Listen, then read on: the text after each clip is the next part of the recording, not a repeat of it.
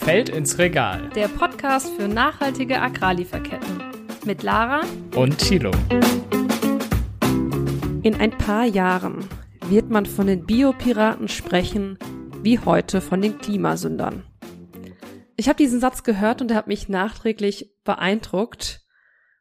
Und der Satz stammt von François Meinberg. Er ist ein Schweizer Experte für Biodiversität und ich habe ihn in einer Dokumentation gehört und zu Thilo gesagt, Thilo, über das Thema müssen wir sprechen und das Thema lautet Biopiraterie. Ja, als dann äh, Lara mir dann gesagt hat, schau dir doch die Doku mal an, ähm, habe ich auch erst ein bisschen gestutzt bei dem Begriff, aber ähm, als ich sie mir dann angeguckt habe, habe ich echt gedacht, boah, wichtiges Thema und äh, deswegen sprechen wir auch in der heutigen Folge mal darüber. Und damit erstmal ganz herzlich willkommen zu einer neuen Folge von Vom Feld ins Regal. Ja, Biopiraterie hört sich erstmal ganz schön gefährlich an. Denkt man dann an vielleicht irgendwelche Organisationen, die mit Biowaffen äh, zu tun haben oder so, aber. Und ich habe an die Leute gedacht, die im äh, Supermarkt irgendwie die Bioregale leer räumen. Ernsthafteres Thema. Ja, genau, nämlich also im Prinzip geht es darum, wenn du eine natürlich vorkommende Ressource, sagen wir mal eine Pflanze oder ein Enzym nimmst und damit forscht oder ein Produkt daraus entwickelst, ähm, werden wir gleich noch drauf eingehen, was das für Produkte sein können ähm, und daraus dann Gewinn erzielst und den Menschen oder den Völkern, die diese Technologie oder dieses Wissen entdeckt haben, wenn du denen dann nichts zurückgibst ähm, oder die gar nicht fair dafür entschädigst. Also du würdest dir auch wollen, dass wenn jemand zum Beispiel ein Cover von deinem Musikstück macht oder so, dass du dann auch da Geld für bekommst, wenn er das, ähm, ja, wenn das, wenn er das mhm. benutzt. Ja, und bei der Biopiraterie sind es vor allen Dingen oft, ja, technologisch fortgeschrittene Länder, die sie eben Ressourcen von anderen Ländern und das traditionelle Wissen darüber zu eigen machen. Und das Schlimme ist, dass es eigentlich gar nicht sein darf, dass es illegal ist. Es gibt nämlich eine rechtliche Grundlage, die das verhindern soll. Es wurde nämlich 2010 schon ein Protokoll verabschiedet, das nennt sich Nagoya-Protokoll von der UN. Und ja, das ist ein völkerrechtliches Dokument und das hat einen ja ganz wichtigen Mechanismus eingeführt oder Teil dieses Dokuments ist das sogenannte, auf Englisch nennt es sich Access and Benefit Sharing. Auf Deutsch würde man es übersetzen Zugang zu genetischen Ressourcen und gerechter Vorteilsausgleich. Klingt ein bisschen abstrakt, aber vielleicht kannst du es nochmal erklären, Tilo. Ja, damit ist eigentlich nur gemeint, dass die Herkunftsländer von, von der genetischen Ressource, die eben genutzt wird, sagen wir mal also von der Pflanze, um bei dem Beispiel zu bleiben, ähm, dass die an den Gewinnen auch beteiligt werden, die von dem anderen Land erzielt werden, das die ganze Sache vermarktet. Also klingt erstmal sehr logisch. Klingt super logisch. Ähm, Habe ich am Anfang auch gedacht, wo ist denn jetzt das Problem, wenn es da schon gesetzliche Grundlagen zu gibt? Ähm, ja, und wir haben dazu gesprochen mit Julia Jaki. Julia ist Journalistin und hat eben genau diese Dokumentation, die ich gesehen habe, gemacht und über das Thema Biopiraterie recherchiert. Und das Thema war ihr zuvor auch noch überhaupt nicht bekannt. Ich bin auf das Thema Biopiraterie gestoßen ähm, durch das Thema Räubers. Ähm, ich wohne hier in, in Kapstadt in Südafrika und das Thema Räubers und der Ausgleich für indigene Farmer oder Kleinbauern hier war ein Riesenthema in den Medien in den letzten Jahren. Und dann kam es Ende 2019 zu einem bahnbrechenden Erfolg, das ja auch überall in den Medien war. Und zwar haben die indigenen äh, Kleinbauern mit der Räubersindustrie ein ABS, ein Access Benefit Sharing Agreement unterzeichnet. Und da wollte ich gerne was für die deutschen Medien machen, weil die Deutschen ja sehr gerne Räuberstee trinken. Ja, also was ganz interessant ist, dass die Zederberge in Südafrika eigentlich das einzige Gebiet auch weltweit sind, wo Räubers natürlich vorkommt und angebaut wird äh, weil es da eben einzigartige klimatische Bedingungen gibt, äh, extrem heiße Sommer und sehr kalte Winter und genau das braucht eben der Räubusch. Und dass der Räubusch überhaupt zu einem Tee zubereitet werden kann, das haben eben die Ureinwohner rausgefunden, ähm, die Koi und San. Ähm, der wird nämlich dann per Hand geschnitten, äh, zermahlen und fermentiert. Also da steht ein ganzer Prozess hinter, den man ja auch erstmal so entdecken muss. Ne? Genau, und das waren, wie du sagst, die Koi und San, die sich dieses traditionelle Wissen erarbeitet und dann weitergegeben haben. Aber dann mit dem Ende der Apartheid und der Öffnung des Landes, ja, hat sich eine ganze Industrie aufgebaut. Mittlerweile werden 20.000 Tonnen pro Jahr Räubers in Südafrika produziert und am meisten wird eben exportiert nach Japan und zu uns nach Deutschland.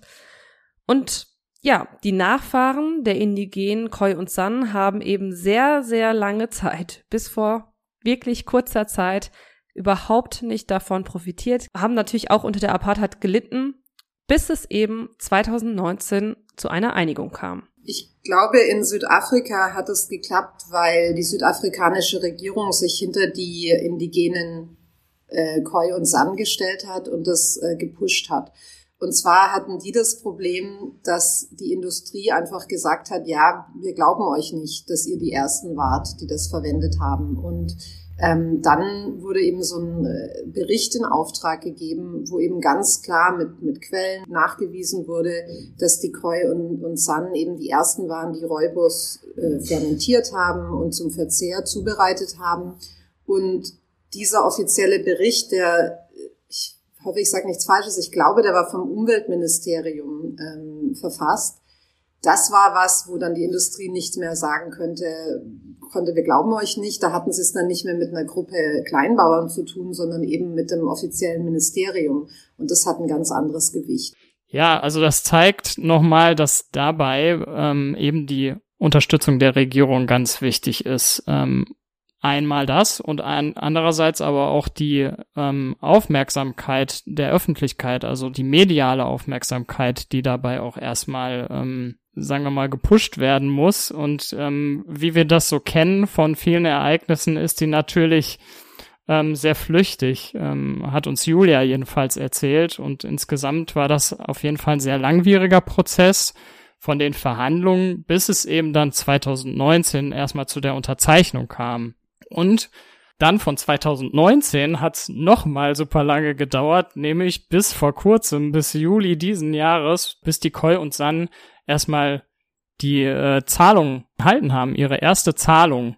Ja, da haben sie wirklich sehr, sehr lange, viele Jahrzehnte drauf gewartet, auf diesen, ja, im Fachjargon Vorteilsausgleich, aber eigentlich nur die gerechte Verteilung ähm, des Gewinns.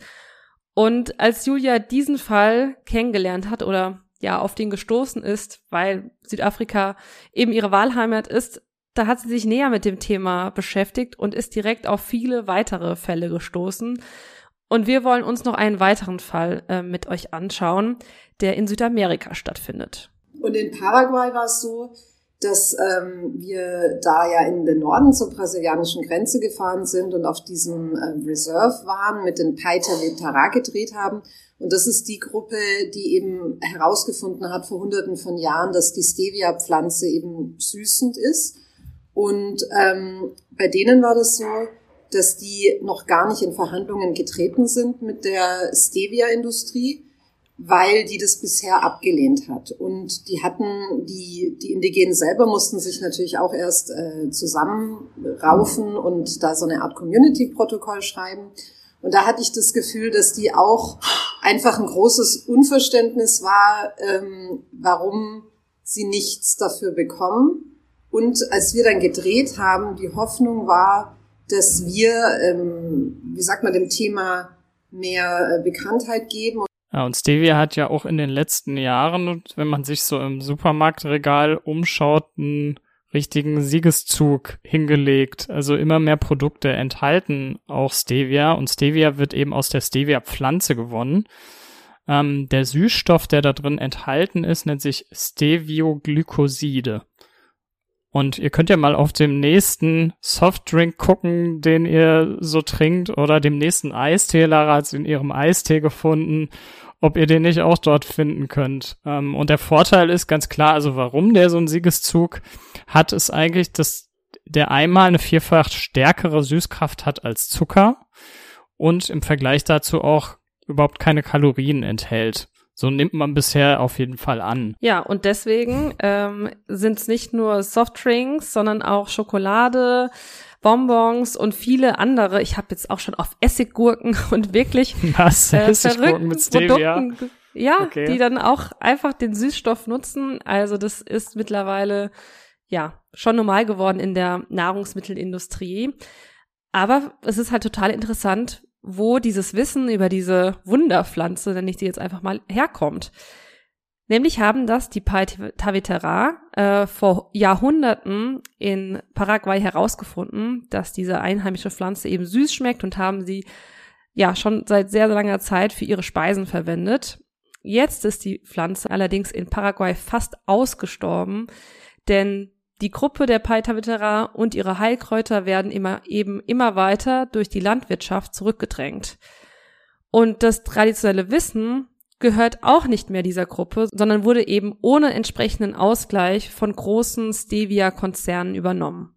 Also bei Stevia ist es so, dass äh, die Indigenen, die ja auch nicht nur eine Gruppe sind, sondern viele Untergruppen, es endlich geschafft haben, als wir gedreht haben, das war super getimed, das war Ende 2021, da haben die ein Community-Protokoll verfasst und unterschrieben, ähm, wo einfach einmal auf dem Papier klar steht, wer sie sind, was für Ansprüche sie haben und was sie sich vorstellen. Und das war ein ganz wichtiger Schritt, weil ohne das kann man natürlich nicht äh, jemandem gegenübertreten und sagen, darüber verhandeln wir. Das ist passiert und ähm, ich habe vor ein paar Wochen mit den NGOs gesprochen, die die Indigenen unterstützen dabei. Und die haben gemeint, ja, also wir hoffen, dass da in diesem Jahr noch was passiert, aber wir müssen das langsam angehen lassen. Also aktueller Stand ist, äh, es gibt noch nichts Konkretes. Ja, und hier merkt man auch schon direkt, finde ich, wirklich einen wichtigen Unterschied zu dem Fall in Südafrika. Denn hier wird sehr deutlich, auch in der Dokumentation wird das sehr deutlich, die Haltung der Regierung von Paraguay, die ist übrigens ähnlich der Haltung in Brasilien, nämlich die Rechte der Indigenen interessieren eigentlich gar nicht richtig. Es geht vor allen Dingen darum, eben Investments ins Land zu holen und natürlich auch die Agrarflächen auszubreiten. Und das ist eben genau die Lebensfläche und auch Anbaufläche, von denen die Indigenen leben. Ja. Ich stelle mir das so unglaublich frustrierend vor. Also wenn dir auf, auf der einen Seite dein Land gestohlen wird, andere davon profitieren, aber nicht nur dein Land, sondern auch noch das Wissen deiner Vorfahren. Also das muss echt eine, eine wahnsinnig, wie gesagt, frustrierende Situation sein.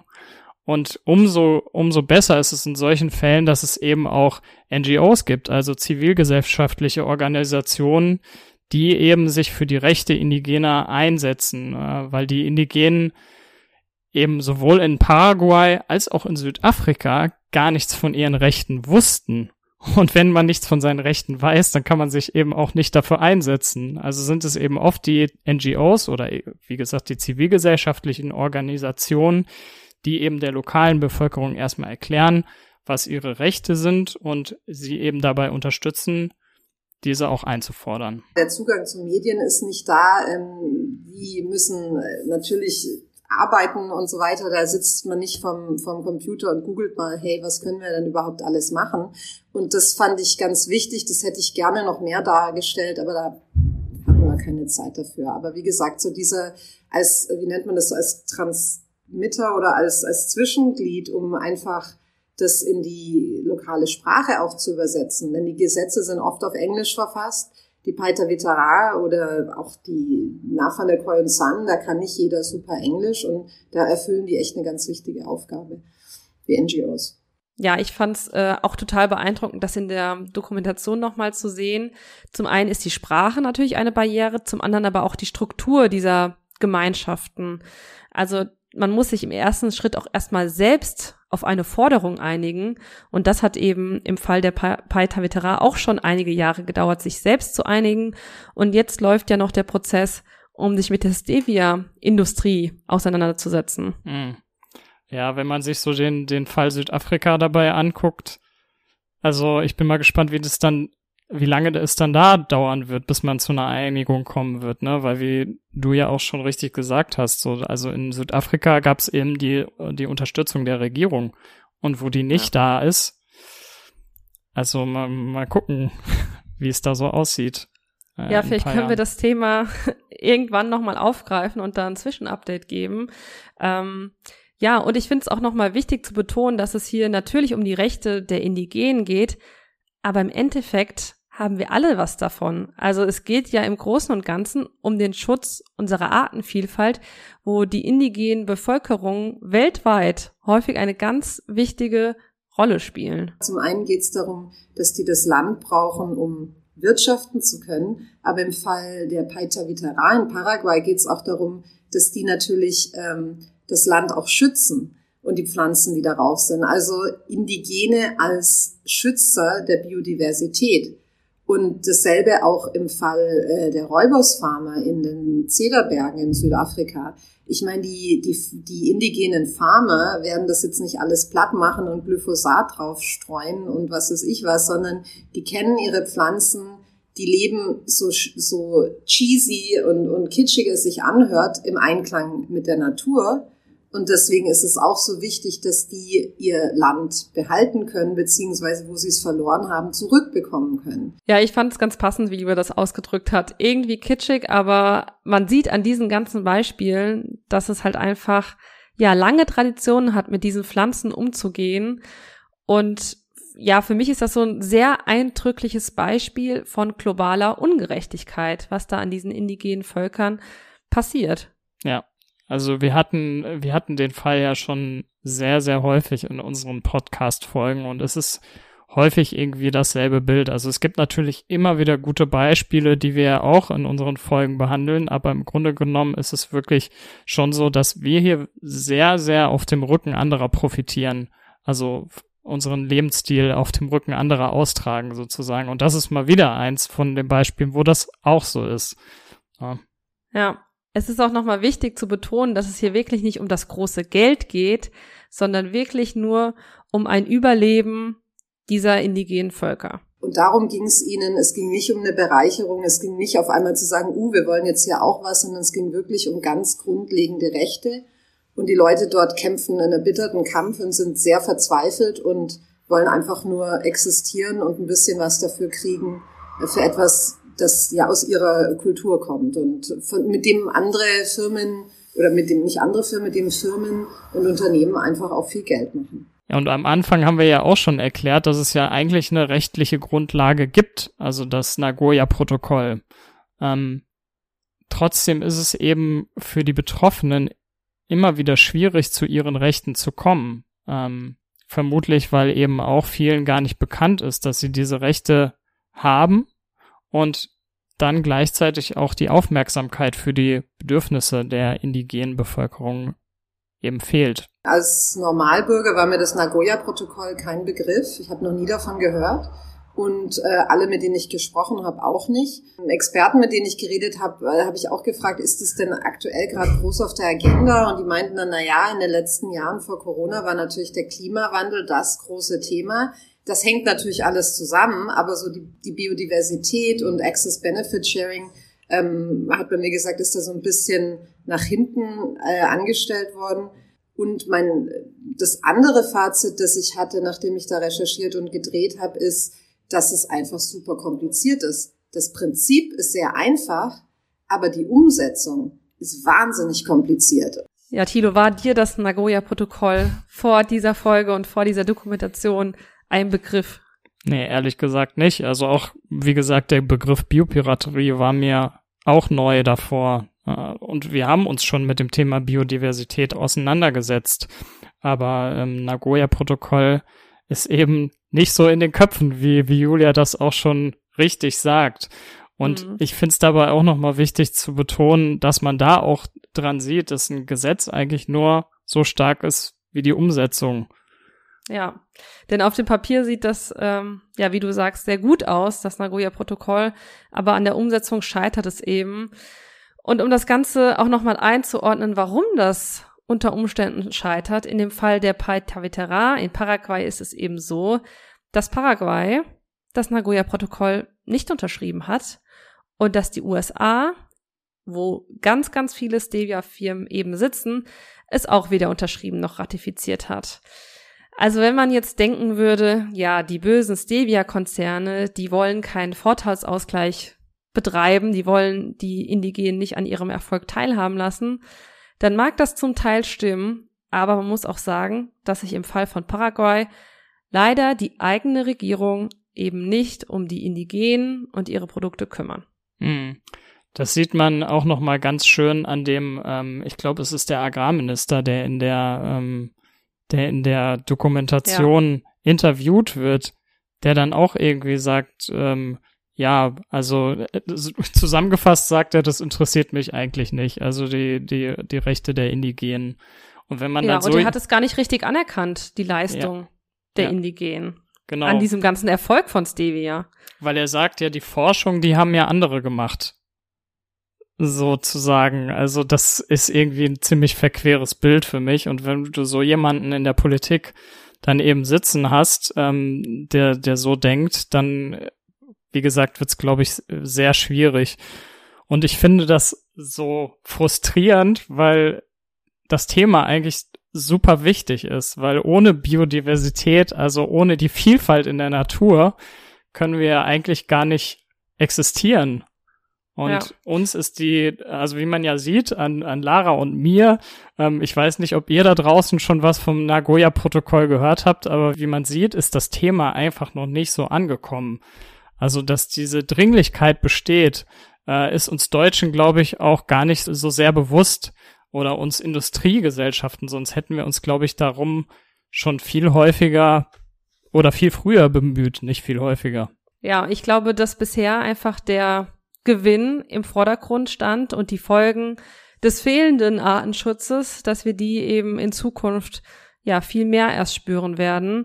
Und genau deshalb fand ich dieses Zitat, mit dem wir in die heutige Folge gestartet sind, so, hat mich das so mitgenommen. In ein paar Jahren, ich lese es einfach nochmal vor, in ein paar Jahren wird man von den Biopiraten sprechen, wie heute von den Klimasündern. Und ich könnte mir vorstellen, dass das wahr wird. Ähm, das Thema Klimawandel ist uns, glaube ich, allen so präsent wie noch nie. Und das Thema Biodiversität dass das für unser Überleben mindestens genauso wichtig und entscheidend ist.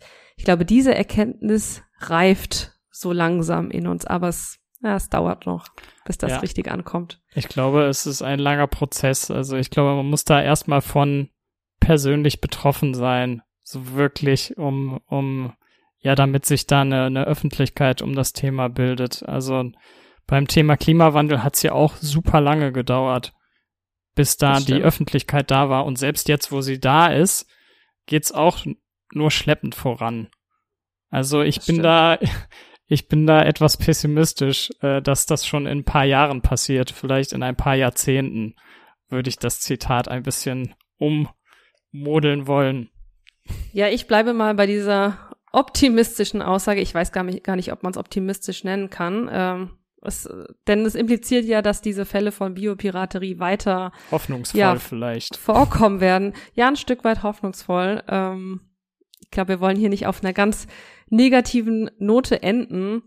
Das stimmt natürlich, Lara. Das das wollen wir nicht. Ähm, wir haben ja auch gesagt, ähm, dass NGOs, also zivilgesellschaftliche Organisationen, ein ganz wichtiger Baustein sind, um das ganze Thema voranzutreiben und ähm, wenn euch das Thema mitnimmt oder wenn, wenn ihr vielleicht sogar euch im Anschluss an die Podcast-Folge die Doku anschaut und sagt, hey, da möchte ich mich für einsetzen, dann könnt ihr natürlich euch auch politisch dafür stark machen oder natürlich auch schauen, ähm, ob ihr eine NGO unterstützen könnt.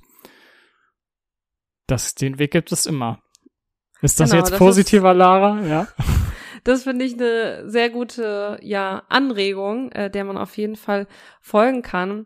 Aber der allererste Schritt wäre vielleicht auch darüber zu sprechen. Mhm. Ähm, also wenn euch das Thema genauso interessiert und ihr sagt, Mensch, diese Ungerechtigkeit, von der wusste ich gar nicht.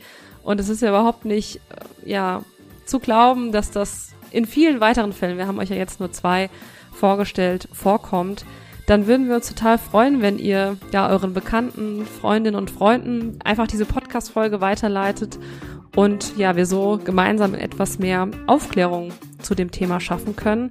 Und wir verlinken euch natürlich auch die Dokumentation von Julia in den Show Notes, sodass ihr da gerne nochmal nachschauen könnt, wo ihr das Ganze natürlich auch noch mit eindrücklichen Bildern seht. Ja, und wenn euch nicht nur die Folge gefallen hat, sondern der ganze Podcast, den Lara und ich hier machen, euch äh, gut gefällt, dann könnt ihr uns neben der Weiterempfehlung natürlich auch noch eine gute Bewertung auf Spotify dalassen und auch mal auf unserem Instagram-Kanal Ich will fair vorbeischauen. Ja, und vielleicht seid ihr auch auf ein super spannendes Thema gestoßen. Dann teilt uns das auch gerne mit und wir recherchieren mal für euch. Und bis dahin wünsche ich euch eine gute Zeit und hört gerne beim nächsten Mal wieder rein. Tschüss. Ciao.